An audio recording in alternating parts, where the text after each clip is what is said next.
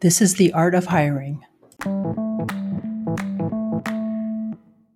I started this podcast to share insights from those on the front line of hiring executives, HR professionals, executive search firms, and the staffing firms and agencies that support them. There are so many aspects of hiring and so many different things that shape the dynamics of hiring. There is something so cool about the collective insights from those involved. I thought it'd be interesting to hear from people who have their finger on the pulse of hiring in today's climate. I'm Christine Kull, and this is The Art of Hiring.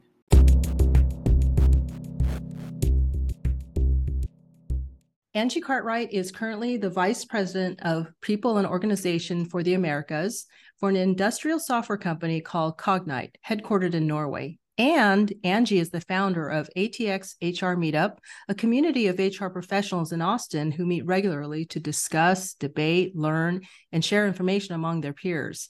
Since the ATX HR group was founded in 2014, it has grown to 1,400 members and continues to grow. Welcome, Angie. Thank you so much, Christine. It's a delight to be with you.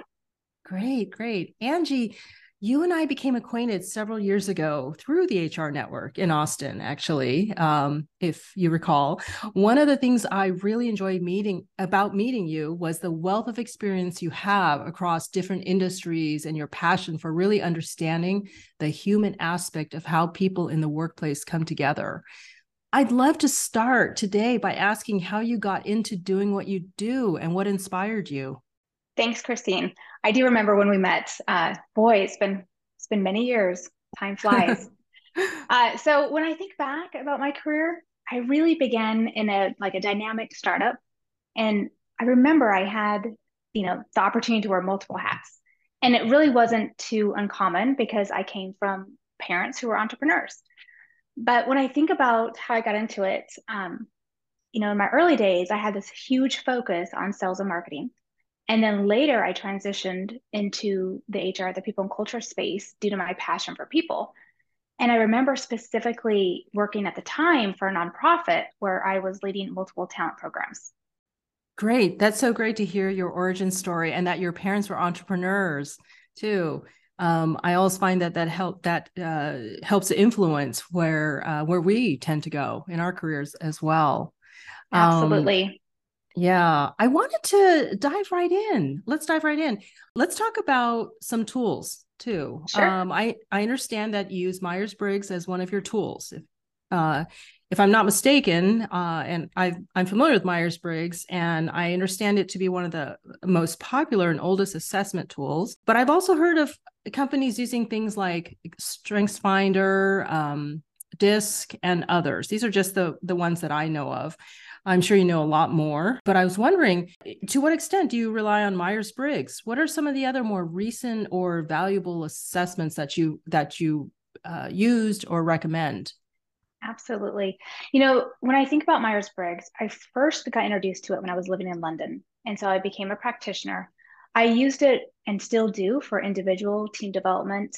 I generally don't use a tool like that for ever like assessing fit but there are so many different psychometric assessments out there um, that really support throughout the life cycle of talent, anything from the early assessing of the fit to supporting the onboarding, of course, self insight, awareness, development, you know, communication, preferences, leadership, etc. It's just never ending. There's so many nowadays. You mentioned a few. Um, I've been you know, I, I can sit back and think either I've taken myself or implemented various assessments. You mentioned uh, DISC. Certainly, there's insights, Strengths Finder as well. Huge fan of, of understanding the strengths and playing to those. Various 360s as well come forward. Uh, predictive index is a really great one as well for sales individuals. And then Adam Grant also talks about the Hexaco assessments as well as the Big Five. So these are some of the ones um, that are really well known for validity as well.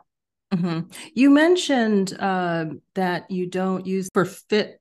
Uh, is that right? You don't use Correct. assessments yeah, fit? not okay. not normally for fit um, in terms of hiring practices. What are what is it best used for? Is it best used for then more um, like you said for is it understanding how to best communicate or work with uh, the individual? How wh- what's the best way to use these? Absolutely. So it's really that self insight or the awareness. So I think about using psychometric assessments for uh, development purposes only. So when we think about in like um, individually, I've utilized them where we will launch them as part of their onboarding, where we'll do a one-on-one session with individuals. It really helps them integrate into teams and integrate with their new people leader. And then they're able to share their results with whomever they'd like to share uh, so that we do keep those uh, confidential as well. And then with teams, it's a little different dynamic. So we start to look at what are we trying to solve for with the team? Is it preferences and communications? Is it conflict styles? Uh, is it how do we um, be creative and innovative? So it's anything around those different domains around uh, preferences, essentially. Mm-hmm. I think that's a good point you make about what is it we're trying to achieve, and and if you ask that first, uh, then look at what the possible solutions are. I think that's a much better way to go than saying, "Hey, we always use this," you know, this particular uh, tool. Um, but I think that if you identify up front what you're trying to achieve, um, then you can look at the different options that will fit that, that will work best. So does that align with what you're saying? Absolutely does. Absolutely. So looking at what are the symptoms, what are the root causes, what what are we trying to solve for, what does good look like, and really sitting down, like you said, and understanding what are the tools that we have in our toolkit and what would best align. Mm-hmm. Great. Good. I want to go back to a little bit about what you know, you, how you got your start, and uh, you mentioned working with the nonprofit. Uh, is that right? I did. I did. Yeah. You've also lived and worked in Germany, London. You've held various global positions. Uh, I was curious, just based on all of your experience then across the different um, different areas, how would you contrast that with U.S. companies in terms of work styles, cultures? What have you learned, and what can you share with us? What insights? Yeah, happy to. You know, I sit back and I think about the experiences globally and as well as locally and regionally. I, there's some things that are very different or vastly different. So the what can be similar or different, and the how can be equally as different. And when I think about global, it's really important to be mindful of, you know, like a, a paradox, how to be global but yet local, and practicing that that mindset of intercultural sensitivity.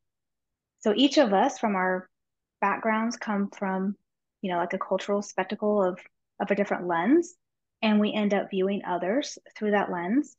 And as humans, uh, we naturally make these interesting assumptions based upon our subjective views and what what we've learned and experienced. And then on top of that, we make assumptions of other people's assumptions. And so the human dynamics can get really, you know, quite complicated fast when we start to blend uh, the various um, cultures Layers. as it pertains to global. Mm-hmm. Absolutely. Mm-hmm. Yeah, it sounds like it's a lot of layers we're talking about. Um, and also, I was just curious. So many companies now, um, they don't just have you know a U.S. location. They don't just have one international global location. There might be several, and they might be across different continents. I can see where that can get really complex too. Uh, but so interesting too. So fascinating, interesting. Where you're trying to um, you know you you're looking at all the different cultures that are brought together um, too does that make it m- much more interesting for you as an hr professional as well it does it does you know listening to you talk about this it makes me think of you know the, the highest awareness certainly sensitivity and then those allowances to support various degrees of the goal mm-hmm. you know the global cultures the different mentalities mm-hmm. uh, some mm-hmm. of the complexities that, that come to mind which are really real right time zone. So for instance, being flexible and and having boundaries that are agreed upon in terms of the criticality of, of what you're trying to solve for as a team with those different time zone differences. There's a couple of other things where we think about, you know, curiosity and vulnerability and and really being mindful of getting to know and striving to be a continuous learner uh, with the empathy from the other cu- culture to really understand and seek to understand the culture, to consider uh, a different spectacle, right? A different lens of viewing and partnering. And then when we think about that, if we're in a decision making environment, uh, then we we definitely have to think about how we take in information, key insights for key decisions that impact the talent. Mm-hmm. Yeah, uh, interesting. I was just thinking also uh, earlier in my career, I used to work for a German uh, company that had acquired the U.S. A U.S. company, and so I was still based in the U.S. Um, but I remember uh, just thinking through before we traveled to Europe um, for meetings, we always had a um, a consultant who would come in to um, give us some guidance and some training around cultural cultural in the business context for meetings. Uh, so these were very uh, these were more isolated, brief um, uh, business trips where we would learn about the culture and enough uh, in the context of, of a business meeting. And I always think back to that. Um, and I just remember and recall a lot of companies were doing that when they started to do more global travel, um, is giving the executives or the people who are traveling uh, guidance and training, some cultural training on how they do business in that country. Do you remember these kinds of things um, that were done? I, I, do, I do, and I do think it's really important, right? It's it's so important, especially when we have uh, different lenses that come into play in those different layers. And uh, I remember, in fact, when I started to move overseas, I I started to reference different books, and I remember hitting the bookstore and ordering like I, I vividly recall getting um, a book called When Cultures Collide. And that was my go-to book to understand the history of the region, to understand their regional values, you know, what are their communication preferences? How do they listen? How do they, how do they, uh, what are those habits that they were raised with or, or that uh, are part of the, the business environment? And then also, what do they seek for uh, others in terms of empathizing with them? So it's a huge huge opportunity to raise one's awareness in terms of partnering. Mm-hmm. Yeah, I think that's so interesting. Um, and I can see where, um, you know, when you're working with the company, then internally, and you've got other locations, how to blend all of that together is much, you know, um, and I also think that's wonderful, just being a, sort of this global, you know, global awareness and a, um, a blend of different cultures. I always think that enriches uh, the environment, the workplace. Absolutely, uh, absolutely. I wanted to then move into another topic, um, kind of combining uh, a couple of things we've just talked about, but um, company and I, I'm usually working with companies uh, externally, and uh, companies I've I've worked with always want to assess culture fit. You know, when when hiring. When you mm-hmm. think about workplace culture, what surfaces? What's your view of how important it is uh, in a in, in assessing culture fit? Yeah, you know, there we're not shy of all the literature around culture and culture fit. Uh, so one thing that comes to mind is is understanding what are those key skills that bring that that culture forward for individuals, for leaders. There's there's certainly a lot of information out there nowadays on culture fit or culture add. So I'm a huge believer of understanding again where's the business, where's the product, where's the maturity of the organization, and then seeking to ensure that where we can we reduce biases and that we consider those candidates uh, that will bring in those new, fresh, new, different perspectives and really help us in terms of our ideation, our creativity, our innovation, and then look at their experiences as gifts. So there's a fine balance when we think about, you know, culture fit versus culture add. I like that you're saying culture add, uh, mm-hmm. because when I think culture fit, I think, you know, we're sort of trying to box it in. We're trying to fit into something. But mm-hmm. the culture add now, I visualize this. Um, it's it's it's not trying to fit in it's adding to it and and it makes it a more um, enriching you know sort of um, result i guess um, it absolutely does so there can be actually limitations when we think about cultural fit because we all have natural biases right similarity mm-hmm. biases mm-hmm. personality preferences that can actually influence our decision making mm-hmm. is culture add uh, the new way that um, uh, you or companies, uh, or is that a trend now uh, where companies are looking at it more as culture add? I love that phrase. Mm-hmm. I love that term.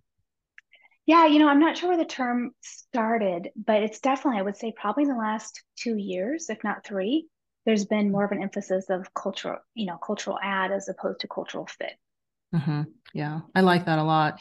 Uh, mm-hmm. So, and a, a uh, related topic now to that from your vantage point are companies good at embracing diversity and inclusion in the workplace so you know, when you're thinking about diversity, equity, inclusion, and belonging. Are there mm-hmm. examples of business cases that come to mind? Is there anything that you can enlighten us with? Yeah, so hugely passionate about DEI, and a lot of folks call it DEIB, like so dibs, right? There has to be what we call key sponsorships, and such an important initiative. So when you think about the ABCs of sponsorship, you know, DEI is is not simply a people and cultural initiative. It's an organization and individual initiative. And we have to have the ABCs of sponsorship to ensure that everyone's actively and visibly participating, that we're building across our, you know, individuals, our teams, our organizations, that strong collation of, of partnership, and then communicating and really bringing DEI initiatives to life. And so when we think about the different business cases to get the key sponsorships involved, you know, one of the things that I often ask when I look at organizations that I'm contemplating joining is what budget has been set aside with those key initiatives for DEI. And when we think about business cases, there's everything from, let's just say, inclusive processes. Forbes, for instance, has shared that you know teams that follow inclusive processes, so really co-creating human center, et cetera, they make decisions two times faster. So when we think about that, that really brings forward not just some of the different practices that we pull in the house, but but if we want inclusive processes, that impacts the bottom line. Uh, we think about Deloitte, for instance, has shared that when you know team members believe that their organizations are committed to DE&I, that they feel more included, and therefore their productivity enhances and their innovation can increase upwards of over 80%. So that's a huge bottom line driver as well.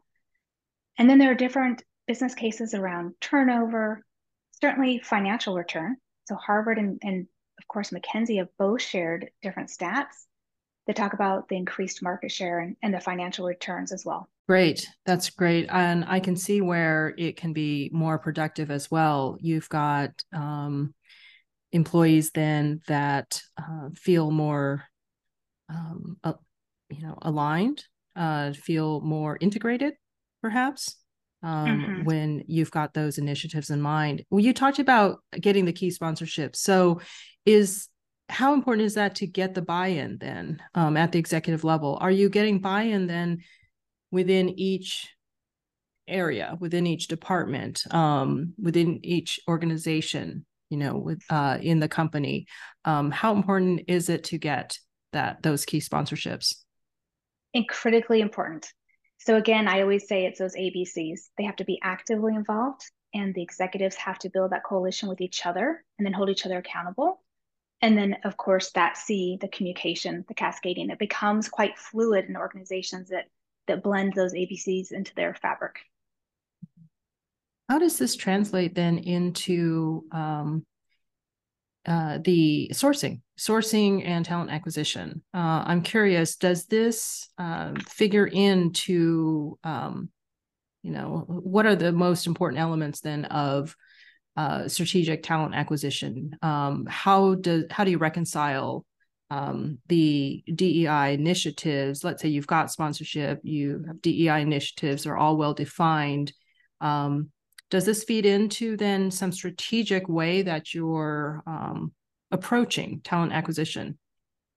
Yeah. So I does that, does that question make sense? it does. It does. Yeah. okay. It's, it's, it's double barreled. So, you know, there's, there's a couple of things, right? So there's strategic uh, talent acquisition. And then there's also strategic workforce strategy coupled with your DEI initiatives. So it's really layering three different components together. But when we think about, uh, I'll just use one for example. If we sit down and we think about strategic talent acquisition, uh, think of a four pane window.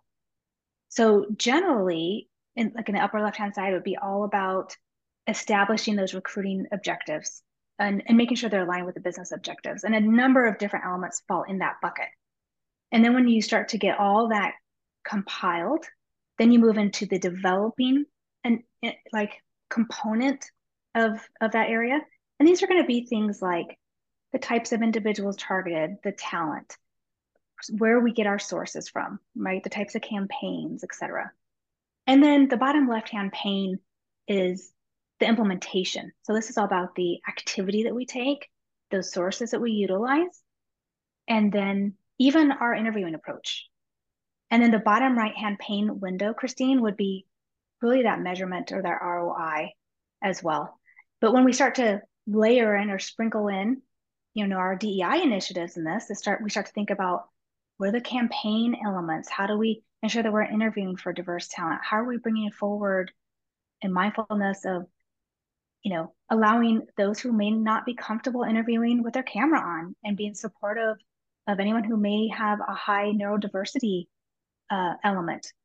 Uh, so we, we've got to really think about uh, all these different elements that we sprinkle into a strategic talent acquisition initiative. That sounds great. I really like the examples that you brought up as well, um, especially the um, you know camera on or off. Uh, just it seems it may seem trivial, right? But it isn't. Um, and in this day and age of sort of post you know COVID pandemic, and we're doing a lot. I feel like we're doing a lot more video uh, meetings, even in mm-hmm. video interviews. Um, uh, that's a that's an important aspect of it you know the sort of camera on camera, camera off and how comfortable uh an individual is in various you know various environments i want to and i feel like we're taking kind of listeners through almost like a life cycle of you know throughout the organization and with regards to hiring and the strategic aspect of planning for it and a lot of considerations I wanted to also ask you a little while back. I know you wrote an article about this idea of re recruiting your employees. And I love this concept uh, because mm-hmm. the nature of organizations is dynamic. Um, so why wouldn't you be re-recruiting your team? Um, but I can also see where employees might feel a little taken aback by it. Um, uh, you know, maybe not any more than insecurities that may come up during performance review time or anxieties. Um, but I love this concept. Um, and I'm sure there's, eh, you know, better ways, there's good ways to deliver uh, this. Mm-hmm. But from your experience, does this issue arise? How do hiring managers address this with their employees? What, what if they, you know, is this a it, something that, um, you know, we should be doing? And um, and how? How do they approach it without getting having their employees be taken aback by it? What do you think? Yes yes and yes. So should they be doing it? Absolutely. Uh, and, and how do we help them right? So looking at i like to think about continuous feedback or performance feedback. And if we're having really great conversations around uh, first of all frameworks right? But goal setting for example whether you're a kpi regular goal setting OKR organization, how, how are we designing those goals and making those very, you know, co-created and prioritizing those? How are we pulling in those ongoing conversations with our talent, right? Those check-ins, those those quick celebrations, understanding if they're having any obstacles where we can help remove and, and, and support them in achievement. Uh, feedback conversations, right? These these can be two way. They can be with peers. They can be coaching but also you know organizations have to be mindful of that career development. And so when we think about re-recruiting as well this is where we start to understand their growth their career aspiration goals what activities can we fold in with those conversations and commit to so that we're supporting their career like their individual their professional career paths and then really start to help them hone what we call like full stack skill models as well. So it's hugely important. And research nowadays also shows that, you know, if individuals aren't having simply career goal conversations and their aspirations aren't being discussed, um, that that is a huge deterrent for, you know, attrition and of course uh, keeping high performers in your talent. I can see I can see where that would happen. Um, mm.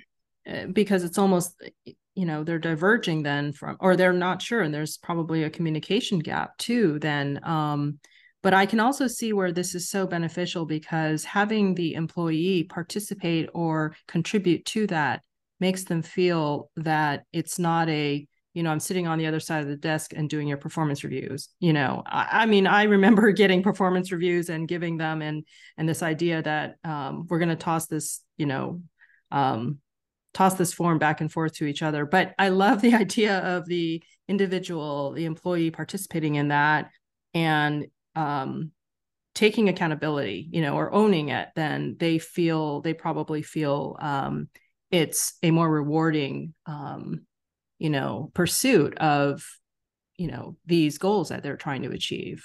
Is that am i am i um observing this the right way you absolutely are. It's all about weaving in these necessary conversations.